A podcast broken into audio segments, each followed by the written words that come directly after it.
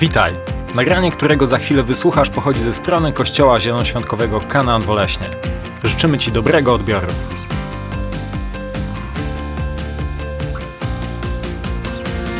Jesteśmy w trakcie takiej serii kazań e, pod tytułem Cisi mordercy.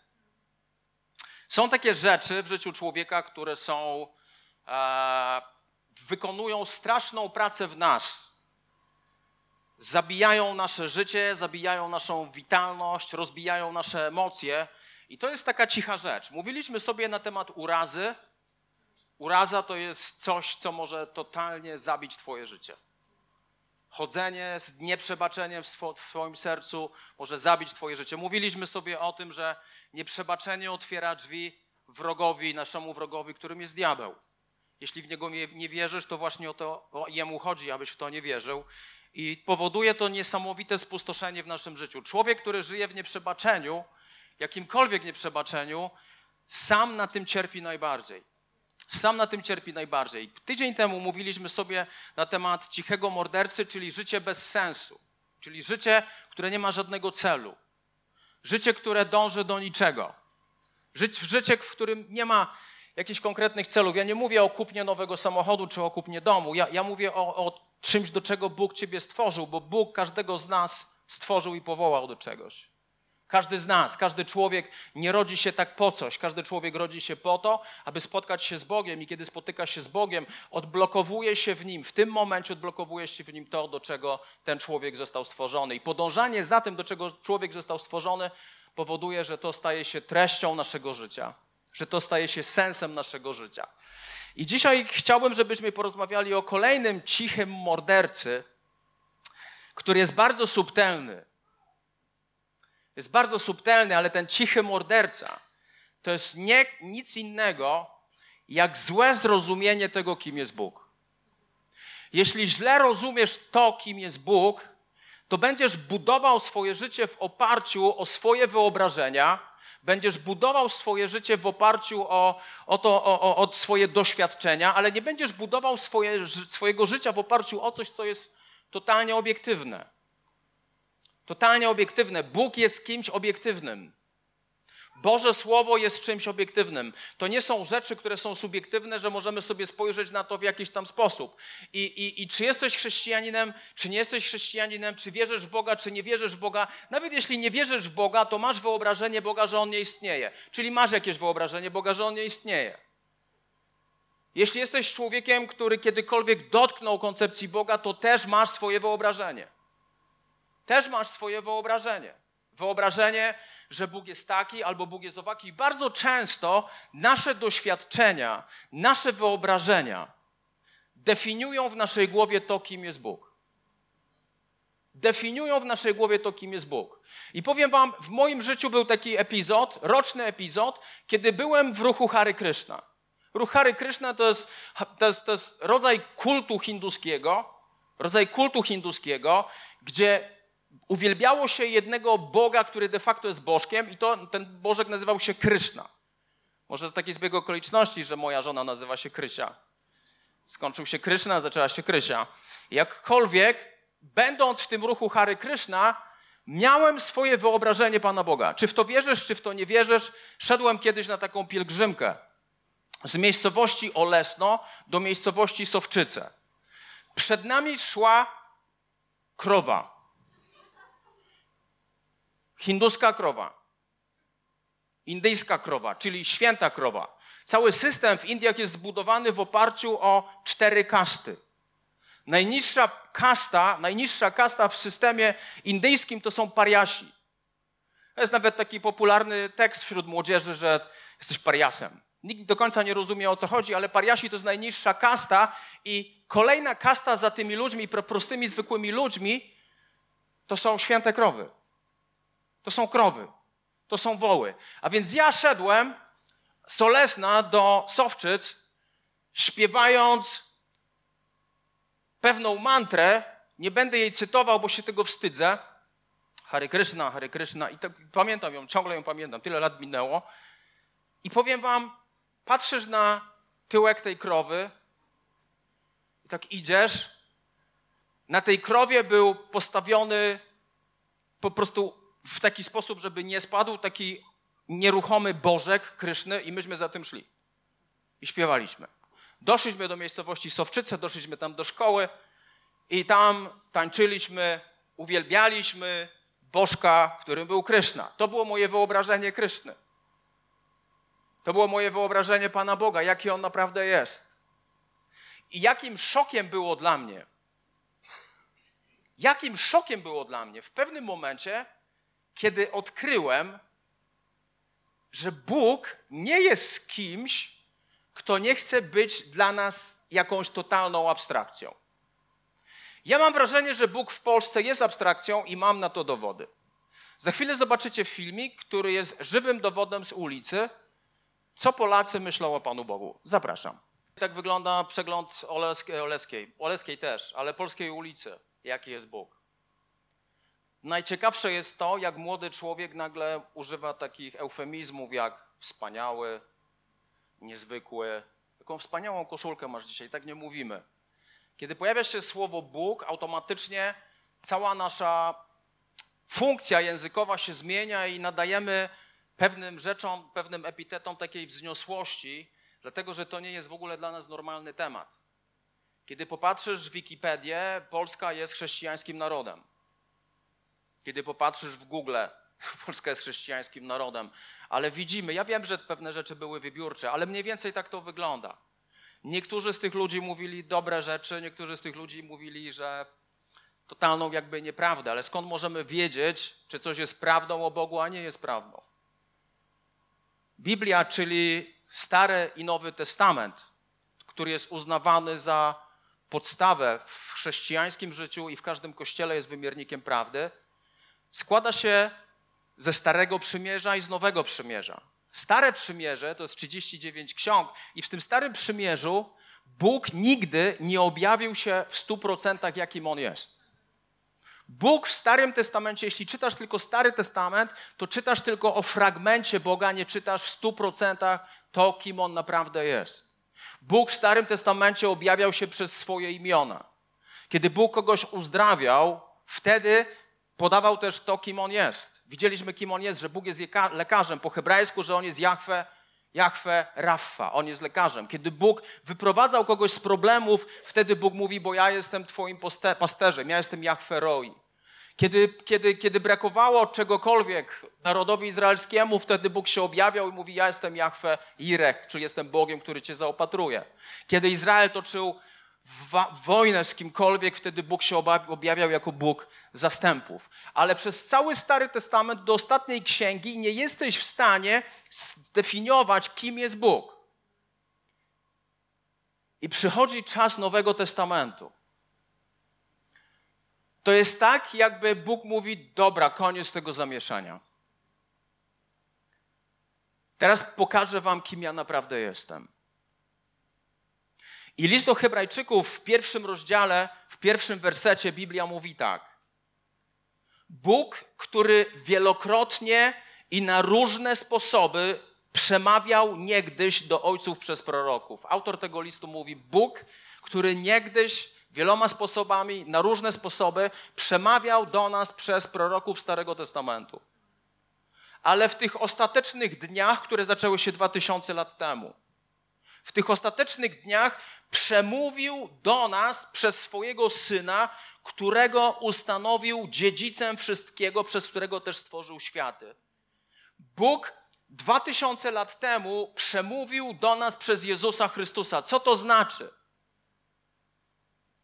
Wyznanie chrześcijańskie wiary, z tym nikt nie dyskutuje, które jest aktualne od prawie dwóch tysięcy lat, jest takie, że Bóg jest jeden w trzech osobach. Jest Bóg Ojciec, jest Bóg Syn, Duch, Bóg Syn Jezus Chrystus i jest Bóg Duch Święty.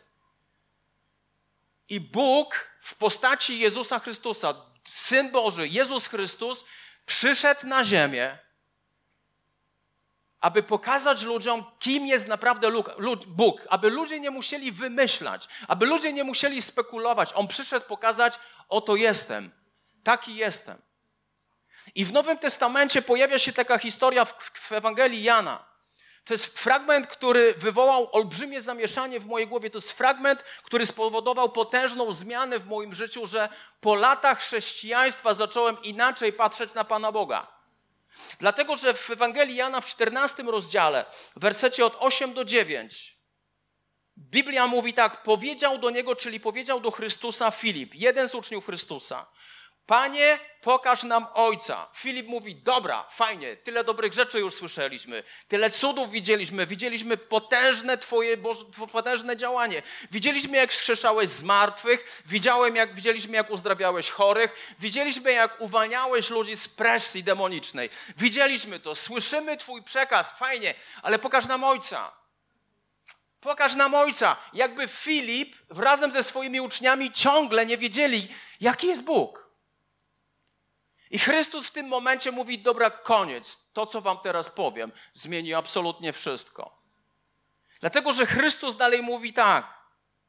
Jezus mu odpowiedział: Tak długo jestem z wami. A nie poznałeś mnie, Filipie? Kto mnie widzi, widzi mojego ojca. Jak możesz mówić, pokaż nam ojca? Innymi słowy, kiedy czytasz Ewangelię Mateusza, Marka, Łukasza i Jana, kiedy czytasz o Chrystusie, to w tym momencie czytasz o tym, kim naprawdę jest Bóg. Widzisz, kim On naprawdę jest. I kiedy miałbyś skondensować wszystko z tych Ewangelii, Ewangelii Mateusza, Marka, Łukasza i Jana, jakbyś miał skondensować wszystko i zobaczył, jaki jest Bóg, to Chrystus robił dosłownie kilka rzeczy.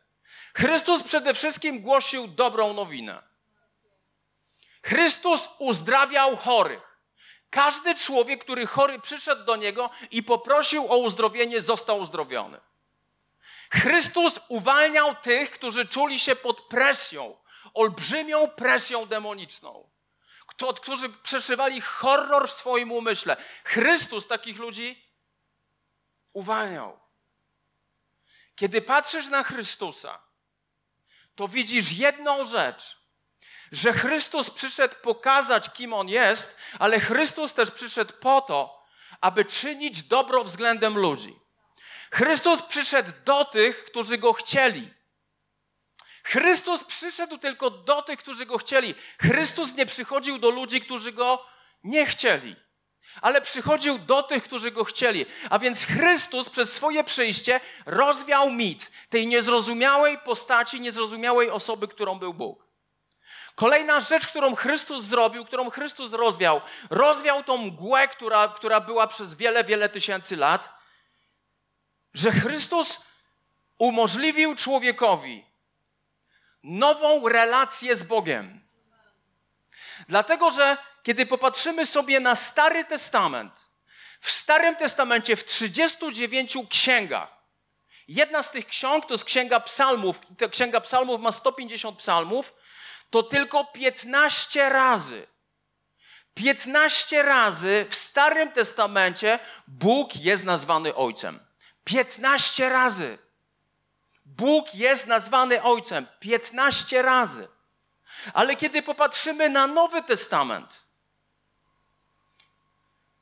to we wszystkich czterech Ewangeliach Bóg używa, odnosi się do Boga, który jest w niebie 163 razy. 163 razy w czterech księgach, 163 razy nazywa go Ojcem w relacji pomiędzy Bogiem a człowiekiem. Kiedy uczniowie Jezusa przyszli do Chrystusa i powiedzieli: Panie, Naucz nas się modlić. Jak się mamy modlić? Jak się mamy modlić? W jaki sposób się mamy modlić? I Chrystus mówi tak: Jak będziecie się modlić, to módlcie się w taki sposób.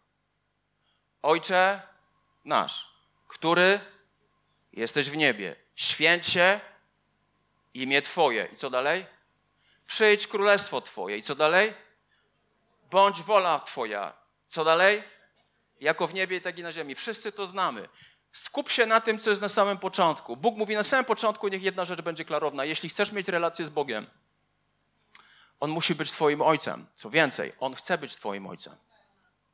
W Starym Testamencie to, że Bóg był ojcem dla ludzi, było rzadkością.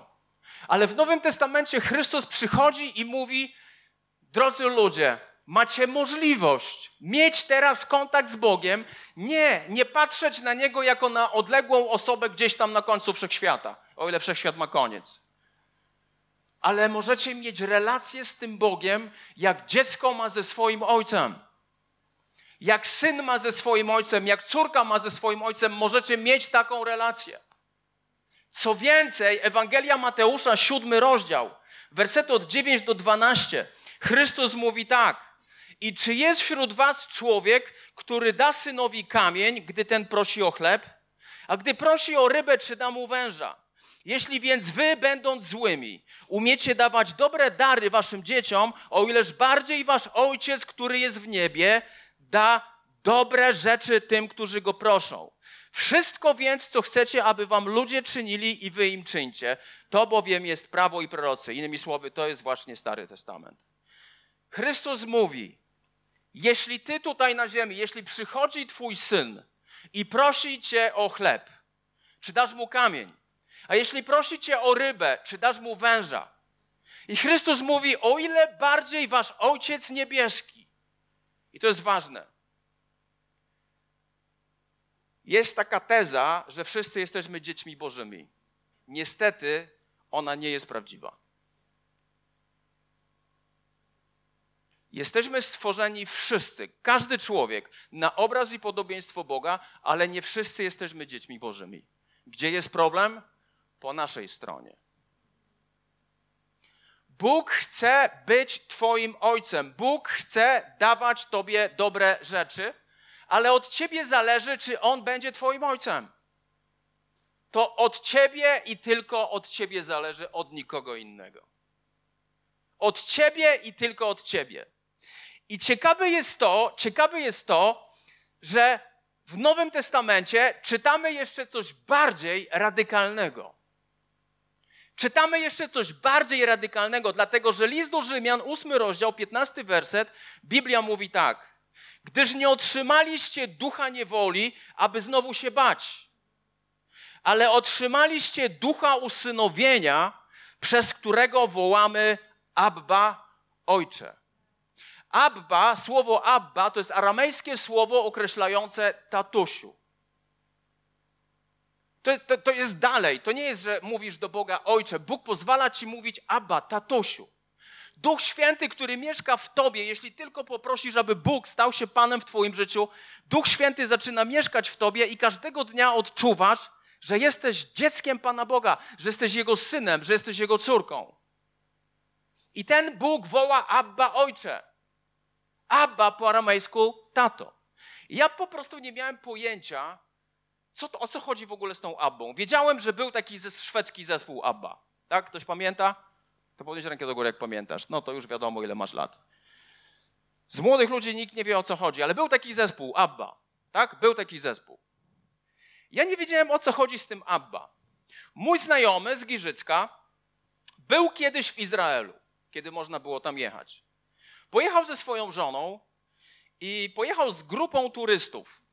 I wynajęli sobie busa z kierowcą, który ich obwoził po wszystkich miejscach w Izraelu, które były fajne i cenne. I to wszystko trwało wiele, wiele, wiele dni. I pewnego razu ten kierowca, który był e, lokalnym mieszkańcem, powiedział im coś takiego: Słuchajcie, będę dzisiaj przejeżdżał obok mojego domu. Czy mógłbym na chwilę, na chwilę wejść do domu, przywitać się z żoną, przywitać się z moim synem i pojedziemy dalej? Tak więc ci wszyscy turyści, jasne, nie ma problemu. A więc podjeżdżają pod dom. Podjeżdżają pod dom. Otwierają się drzwi samochodu. Wychodzi ojciec. I nagle, nagle, po kilku krokach, kiedy robi ten ojciec, który jest kierowcą, wybiega, dosłownie wybiega jego syn z domu, czaska drzwiami, ma ręce wyciągnięte do góry, taki wiecie, pięcio-sześciolatek i woła Abba, Abba, Abba, co oznacza tatusiu, tatusiu, tatusiu. Biegnie w stronę ojca, rzuca mu się na szyję i mówi Abba. Już później Wojtek Trebek, który mi to opowiadał, nie zrozumiał już nic. Zrozumiał jedną rzecz, Abba. I w tym momencie Bóg mu przypomniał jedną rzecz. Tym właśnie jesteś dla mnie. Kocham, jak biegniesz w moją stronę. Kocham, jak mówisz do mnie Abba. Kocham, jak biegniesz w moją stronę. Jestem stęskniony za Tobą każdego dnia. Trzy razy, tylko bądź aż, jest użyte słowo Abba w Nowym Testamencie, aby pokazać, jak bardzo Bóg chce mie mieć nas blisko. Kolejną rzeczą, jeśli chodzi o Pana Boga, On jest niezrozumiałą osobą. Wprowadził w nas w niezrozumiałą do tej pory relację, że możemy mieć relację z Bogiem, że ja mogę nazywać Go Ojcem. To zależy ode mnie. Wystarczy, że przyjdę do Boga, powiem: Boże, ja chcę być Twoim synem. Ja chcę być Twoją własnością, ja chcę być Twoim dzieckiem. Ja przepraszam Cię za moje grzechy, których popełniłem tyle, że nie jestem w stanie ich spamiętać, ale przepraszam Cię za nie i proszę, bądź częścią mojego życia. Bez względu na to, w jakim miejscu dzisiaj jesteś, bez względu na to, jak dzisiaj wygląda Twoje życie, bez względu na to, jak wyglądała Twoja przeszłość, Twój Bóg nie jest przerażony Twoim życiem. Twój Bóg otwiera swoje ręce, otwiera swoje ramiona, aby móc przytulić Cię, kiedy zawołasz do Niego. Bóg czeka na Twoje wołanie. On nie będzie się pchał do Twojego życia. Miłość, która się pcha, to nie jest miłość. Miłość, która czeka, miłość, która daje wolność i zaprasza do relacji, to jest miłość. I kolejna, trzecia rzecz jest taka, że powstaje niezrozumiałe poświęcenie. I tutaj musimy się cofnąć niejako do Starego Testamentu. I pamiętam, jak pierwszy raz to przeczytałem, to cała moja koncepcja Pana Boga jeszcze bardziej runęła w gruzach.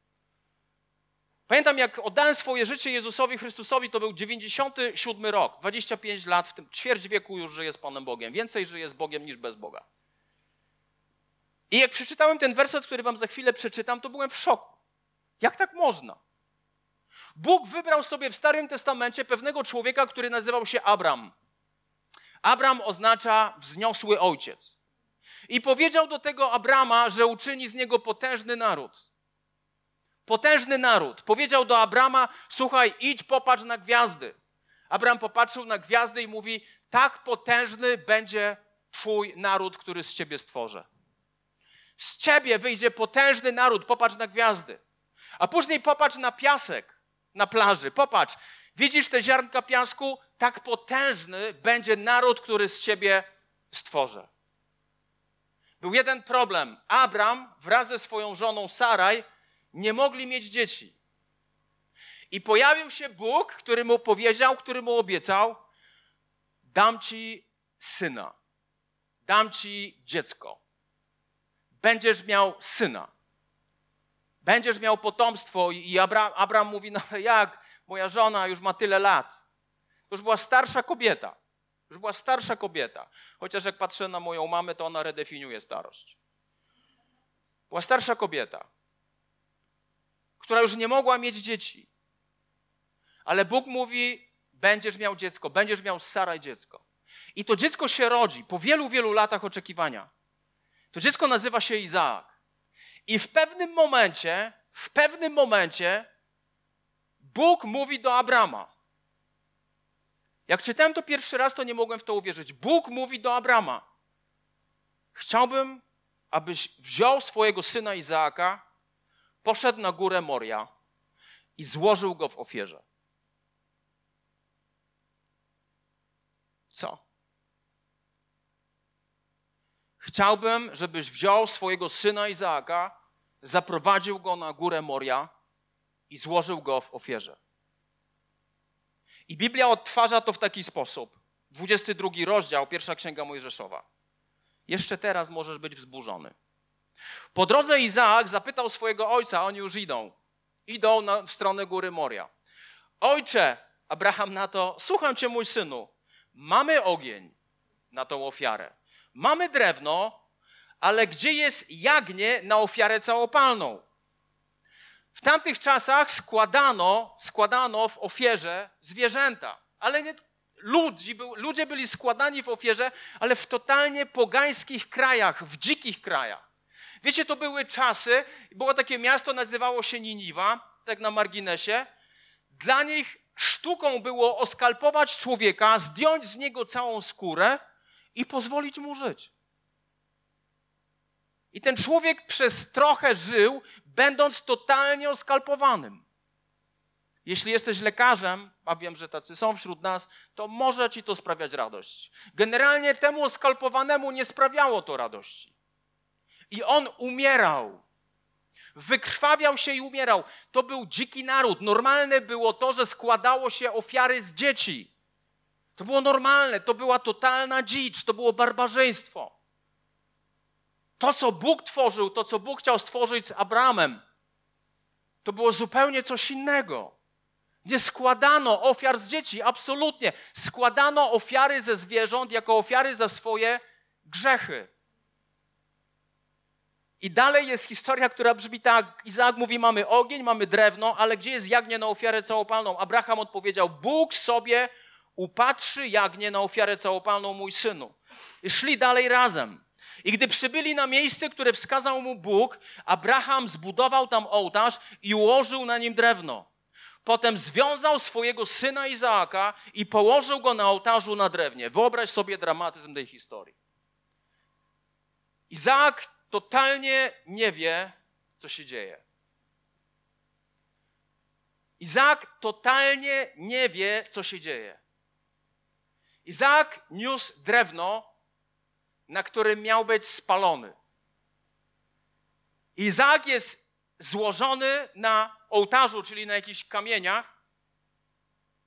I w tym momencie Biblia mówi tak: potem związał swojego syna Izaaka i położył go na ołtarzu na drewnie. Następnie Abraham wyciągnął rękę i wziął nóż. I Biblia jest bezlitosna. Mówi, aby zabić swojego syna. I wtedy z nieba rozległ się głos. Zawołał anioł Pana. Abrahamie, Abrahamie, słucham, odpowiedział. Nie podnoś ręki na chłopca, usłyszał, i nie czyń mu żadnej krzywdy. Tak, teraz wiem, że boisz się Boga bo nie odmówiłeś mi nawet swojego syna, swojego jedynaka. I kiedy to przeczytałem, mówię, no pff, dzięki Bogu, że Izaak nie został złożony w ofierze. Ale tutaj nie kończy się cała historia. W pierwszej księdze Mojżeszowej mamy opis tego, co wydarzyło się kilka tysięcy lat później. Wydarzyło się to wszystko geograficznie niedaleko góry Moria. To wszystko wydarzyło się niedaleko góry Moria. Z miejsca, o którym wam teraz mówię, było widać górę Moria. Było widać miejsce, gdzie złożono, ziemiano złożyć w ofierze Izaaka. I Biblia mówi dalej tak. Po tych słowach Abraham rozejrzał się wokoło siebie i zobaczył za sobą baranka który zaplątał się w gąszczu rogami. Poszedł więc, wziął go, i teraz kluczowe, małe, ale kluczowe słowo, wziął go i zamiast, zamiast, zamiast swojego syna złożył jego, czyli tego baranka w ofierze całopalnej. Ten fragment nabiera znaczenia wtedy, kiedy zrozumiesz, jedną kluczową rzecz. Jedną kluczową rzecz. W Starym Testamencie, kiedy istniała świątynia w, Jerozolimie, kiedy ludzie grzeszyli, przychodzili do świątyni. W tej świątyni kupowali jakieś zwierzę, w zależności od majętności.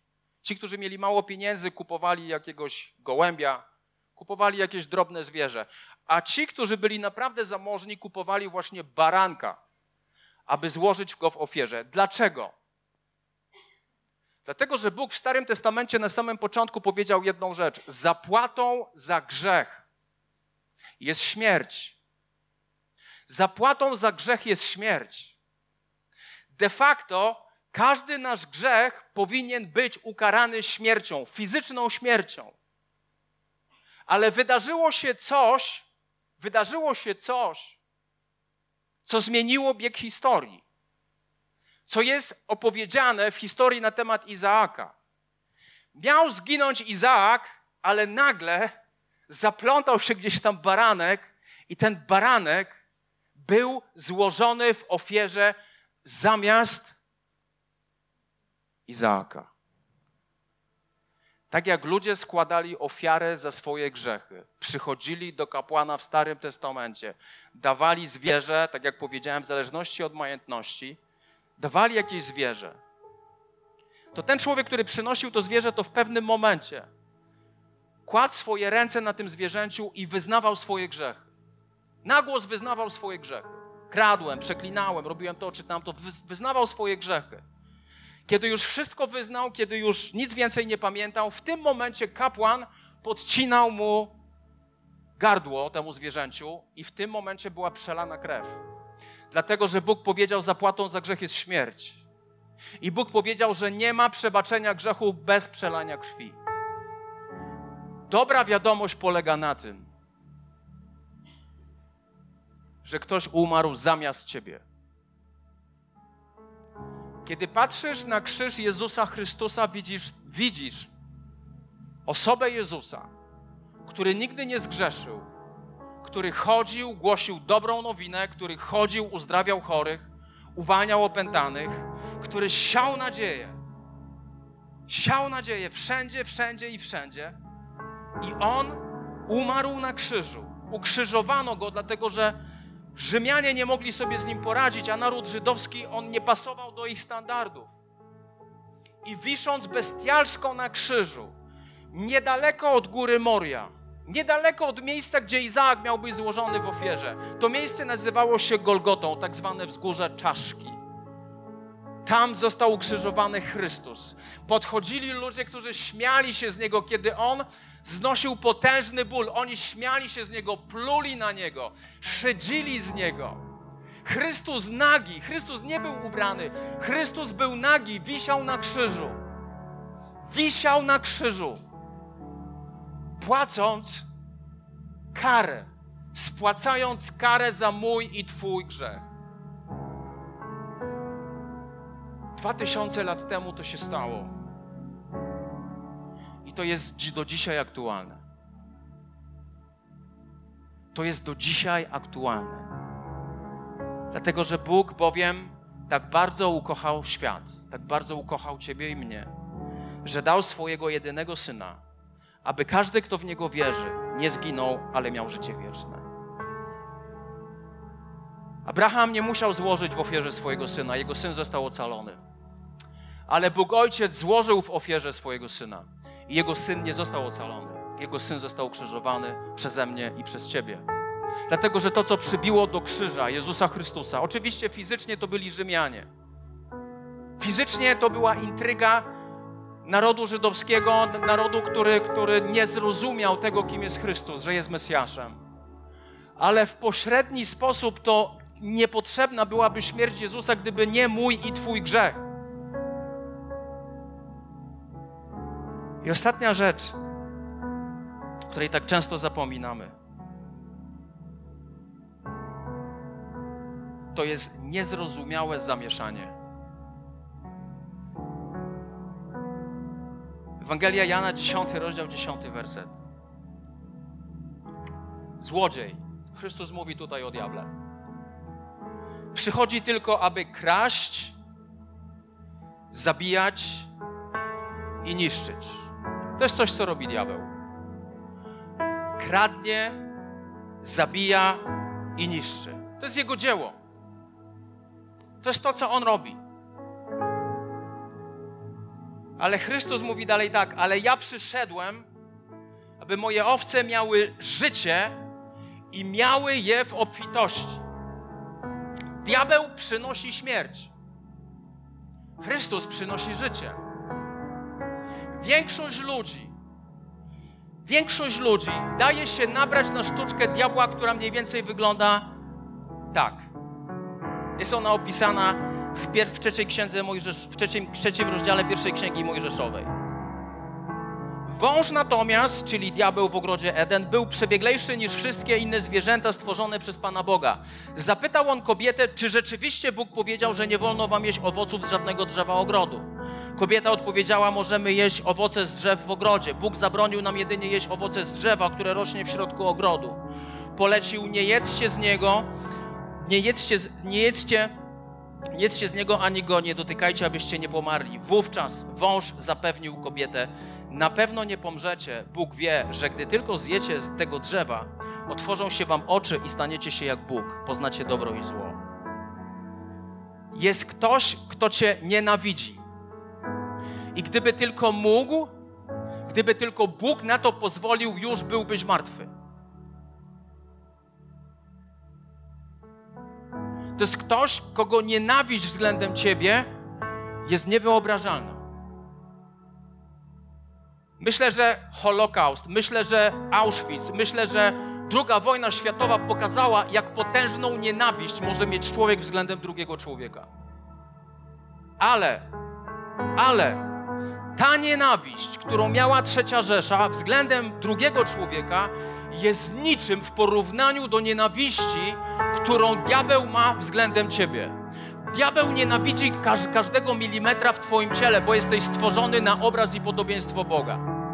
Bo Chrystus przyszedł, aby zbawić Ciebie. Chrystus przyszedł, aby Cię uratować. Chrystus przyszedł, aby wyciągnąć Cię z rąk tego, który kradnie, niszczy i zabija. Ale od Ciebie zależy, komu będziesz służył, do kogo będzie należeć Twoje życie. To jest Twój wybór, który zaraz Ci dam, który możesz podjąć. Co robi diabeł? Diabeł zawsze, zawsze oskarża Boga o całe zło. Diabeł zawsze oskarża Boga o całe zło. Diabeł używa wszystkiego, co dzieje się złego w naszym życiu, aby oskarżyć o to Boga i wmówić nam, że Bóg nie jest dobry. Diabeł robi wszystko, że każda choroba, że to Bóg dał tą chorobę. Bóg nie daje chorób. W Nowym Testamencie Bóg ani razu nie dał żadnej choroby. Żadnej, zero. Wiecie, kiedy ja zachorowałem na stwardnienie rozsiane, byli chrześcijanie, którzy mówili do mnie: Bóg zesłał to na ciebie, ale może Bóg cię wybawi. Powiem ci tak, to, że Bóg mnie wybawi, to było 100%. Ale Bóg nie zesłał na mnie żadnej choroby. Bóg nie zsyła żadnej choroby na żadnego człowieka. COVID to nie jest Boża produkcja. Ten wirus to nie jest coś, co Bóg zesłał na ziemię. Żadna choroba nie jest czymś, co daje Bóg. Bóg nigdy tego nie zrobił. Jezus Chrystus nigdy tego nie zrobił. Chrystus uzdrawiał ludzi, bo Chrystus przyszedł, aby zniszczyć dzieła diabła. On po to przyszedł. Chrystus przyszedł, aby czynić dobro, a diabeł mówi, że to, że zostaliśmy zranieni i oszukani, to Bóg dopuścił i Bóg to zrobił.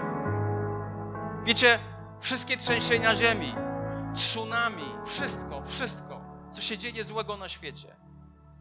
W języku angielskim to jest nazwane acts of God, czyli dzieła Boga. Dziełem Boga nie jest trzęsienie ziemi. Dziełem Boga nie jest tsunami. Dziełem Boga nie są jakiekolwiek kataklizmy. To jest coś, co robi diabeł w życiu człowieka, i po tym, jak on to zrobi, przychodzi i szepcze nam do ucha: Widzisz, jaki jest Bóg? Ty mówisz, że Bóg jest dobry? Ten koleś na scenie mówi ci, że Bóg jest dobry? To jest nieprawda. Zobacz to, co się stało w Twoim życiu. Bóg nie odbiera ludziom życia. Bóg nie zsyła chorób. Bóg nie zsyła kataklizmów, pomimo tego, że diabeł zrobi wszystko, abyś w to uwierzył. I kiedy diabeł oskarża Boga, diabeł oskarża Boga przed nami, aby namieszać nam w głowach, abyśmy nie zrozumieli, jaki naprawdę jest Bóg, to przychodzi jeszcze do Boga i oskarża nas przed Bogiem. Jak to działa? Diabeł cię nienawidzi. Kiedy tylko popełnisz błąd, kiedy tylko zgrzeszysz w jakikolwiek sposób, przychodzi diabeł i wkręca ci do głowy: Ty jesteś chrześcijaninem? Ty jesteś chrześcijaninem? Zobacz, co ty zrobiłeś. Człowieku, nikt tak nie robi. Nikt tak nie robi jak ty. Ty jesteś chrześcijaninem, naprawdę? Zobacz, co ty robisz. Diabeł oskarża, oskarża Boga w naszych umysłach, mówiąc nam, że Bóg jest złym Bogiem. I diabeł później przychodzi do Boga i krzyczy do Niego Twoje imię i nazwisko i mówi, że Ty w ogóle nie nadajesz się do niczego, że jesteś beznadziejny i powinieneś nie żyć. Bo diabeł jest oskarżycielem. Kiedy popatrzysz na krzyż Jezusa Chrystusa, to Jezus Chrystus umarłby za ciebie, jeśli byłbyś jedyną osobą, która żyje na ziemi. Dlaczego tak jest? Dlatego, że człowiek nie ma możliwości bycia zbawionym bez Jezusa Chrystusa. Te wszystkie ofiary, które były składane w Starym Testamencie, wszystkie ofiary, które były składane w Starym Testamencie, przypominały spowiedź. Przychodziłeś, wyznawałeś swoje grzechy, coś ci tam mówiono, co masz zrobić, ale szedłeś później do domu i kilka dni później robiłeś dalej to samo. Dlaczego tak było? Odpuszczono ci grzechy. Kiedy przychodzisz do Chrystusa i przepraszasz Go przez swoje grzechy, On ci je przebacza, On mówi do ciebie, jesteś zbawiony, ale dzieje się coś jeszcze jednego. Bóg zmienia twoje wnętrze. Bóg zmienia Twoje wnętrze. Jak to wygląda? Dopóki nie należysz do Jezusa, jesteś niewolnikiem grzechu. Czy w to wierzysz, czy w tego nie wierzysz? Możesz być niewolnikiem narzekania, możesz być niewolnikiem papierosów, możesz być niewolnikiem alkoholu. To są takie grube rzeczy, które widać, ale możesz być niewolnikiem negatywnego myślenia. Możesz być niewolnikiem paranoi, którą masz w głowie. Możesz być niewolnikiem absolutnie wszystkiego. Kiedy przychodzi Chrystus, przynosi wolność. Moc do grzechu jest złamana. Ja nie muszę grzeszyć. Jest wolność w moim życiu. Wiecie, mija 25 lat mojego życia z Panem Bogiem. Ani razu nie byłem pijany. Wcześniej nie pytaj. Przez 25 lat mojego życia ani razu nie zapaliłem marihuany. Wcześniej nie pytaj. Przez 25 lat mojego życia zapaliłem, dwa razy pociągnąłem papierosa i myślałem, że się zwymiotuję. Wcześniej nie wyobrażałem sobie życia bez 30 papierosów dziennie. I tak dalej, i tak dalej, i tak dalej, i tak dalej. Wiecie, co się zmieniło? Wtedy musiałem grzeszyć, bo byłem niewolnikiem. Teraz to jest mój wybór. Mogę zgrzeszyć, ale nie muszę. Nie, ale nie jestem niewolnikiem. Nie jestem niewolnikiem kogokolwiek ani czegokolwiek. Jestem wolny. W Jezusie Chrystusie jestem całkowicie wolny. I ostatnia rzecz. Ile razy pojawiło się słowo Abba w Nowym Testamencie? Trzy razy. Słowo Abba pojawiło się trzy razy. I teraz Wam przeczytam, kiedy pojawiło się po raz trzeci. I to jest coś, co nazwałem niezrozumiałym wyborem. Chrystus przed swoją śmiercią krzyżową znalazł się w ogrodzie, który jest nam przypominany za każdym razem, kiedy jest Wielkanoc. Ten ogród był nazwany Getsemane. Po hebrajsku Getsemane oznacza tłocznie oliwy. Wrzucano tam oliwki i tam odpowiednia prasa stworzona z kamieni gniotła tą oliwę, gniotła tą oliwę i kiedy, kiedy była wystarczająco razy zgnieciona, to z tych oliwek wypływała czysta oliwa. To było Getsemane w języku hebrajskim. I tam pojawia się Chrystus, rozmawiając ze swoim Bogiem wiedząc, że nadchodzi ukrzyżowanie, wiedząc, że nadchodzi ten moment. Chrystus wiedział. I Chrystus poszedł tam się pomodlić ze swoimi uczniami. I Ewangelia Marka, 14 rozdział, 36 werset. Biblia mówi tak, w modlitwie powtarzał. W modlitwie Chrystus powtarzał. Po raz trzeci słowo Abba. Abba, Ojcze, dla Ciebie wszystko jest możliwe. Oddal ode mnie ten kielich. Kielich w Nowym Testamencie jest symbolem gniewu. Jest symbolem Bożego gniewu.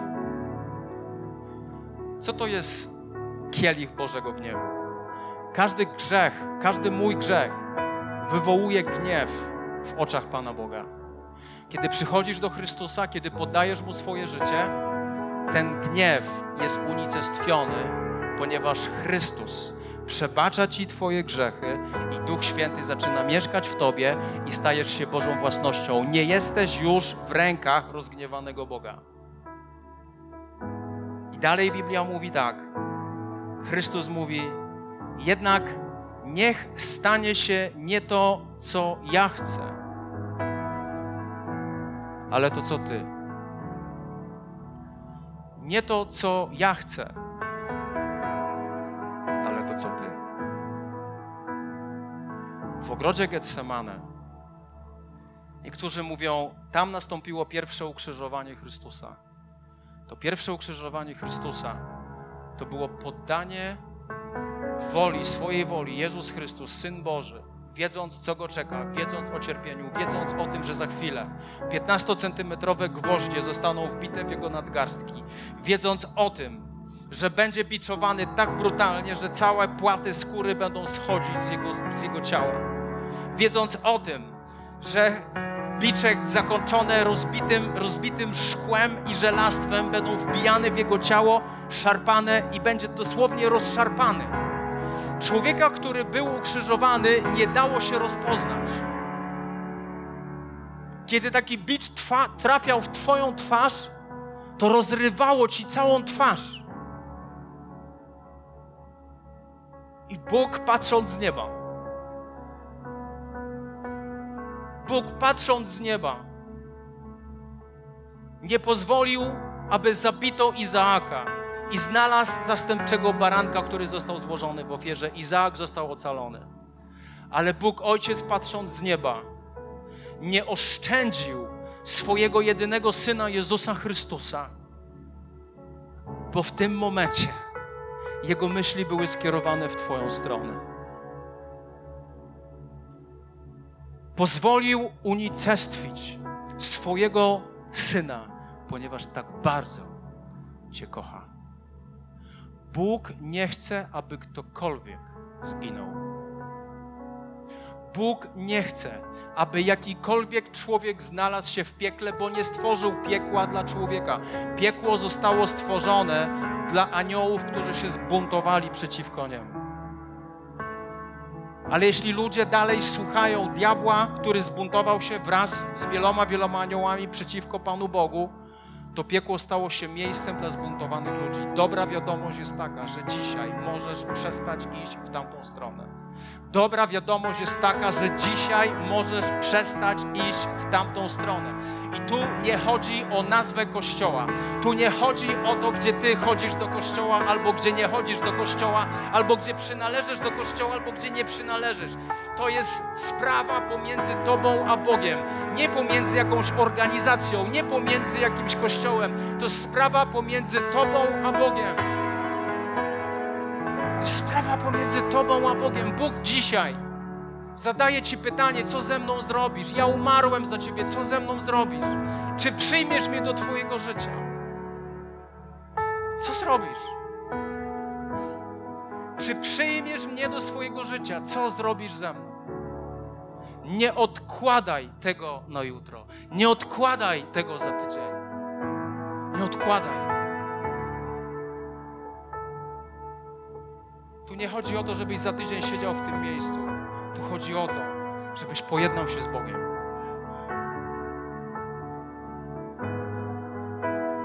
Jeśli dasz Bogu teraz trzy minuty, jeśli możesz zamknąć swoje oczy, jeśli możesz skłonić swoją głowę i pomyśleć teraz o sobie, pomyśl o sobie i pomyśl o Bogu, który puka do Twojego serca.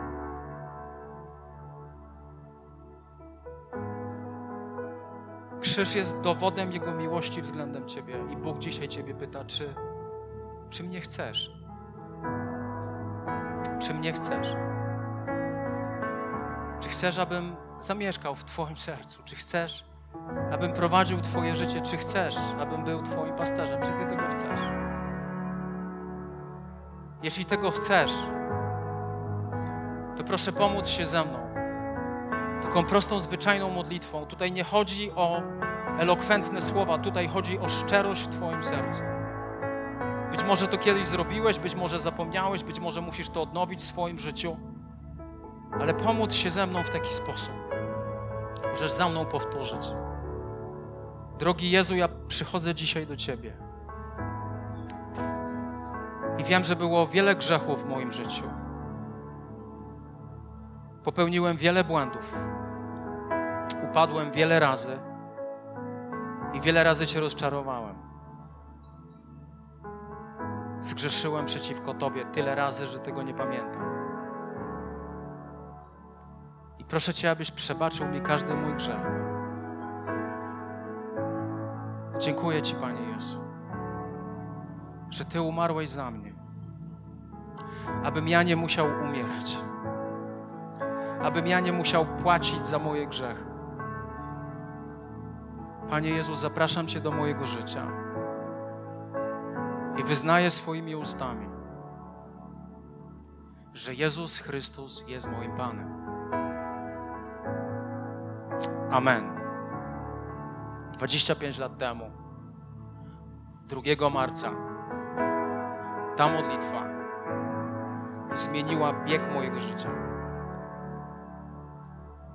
Ta modlitwa zdjęła ze mnie wszelki wstyd, zdjęła ze mnie niewolę, zdjęła da mnie, ze mnie bezsens, brak znaczenia i poprowadziło mnie to wszystko w zupełnie inny świat. I mam pewność, którą Ty możesz też mieć, że jeśli dzisiaj byś umarł, nie lądujesz gdzieś tam, ale jesteś z Bogiem. Jesteś z Nim. Amen. Witaj ponownie. Dziękujemy za wysłuchanie tego nagrania i mamy nadzieję, że pomoże Ci ono zbliżyć się do Boga. Jeśli dziś podejmujesz decyzję o zaufaniu Jezusowi i uznaniu Go Twoim Zbawicielem, to chcemy Ci pogratulować. Modlimy się o Boże działanie w Twoim życiu i zapraszamy Cię serdecznie do kanału, ponieważ wierzymy, że Kościół, czyli wspólnota wierzących ludzi, to najlepsze miejsce do wzrostu i rozwoju duchowego. Szczegóły dotyczące naszych spotkań znajdziesz na stronie www.kanan.pl oraz w naszych mediach społecznościowych.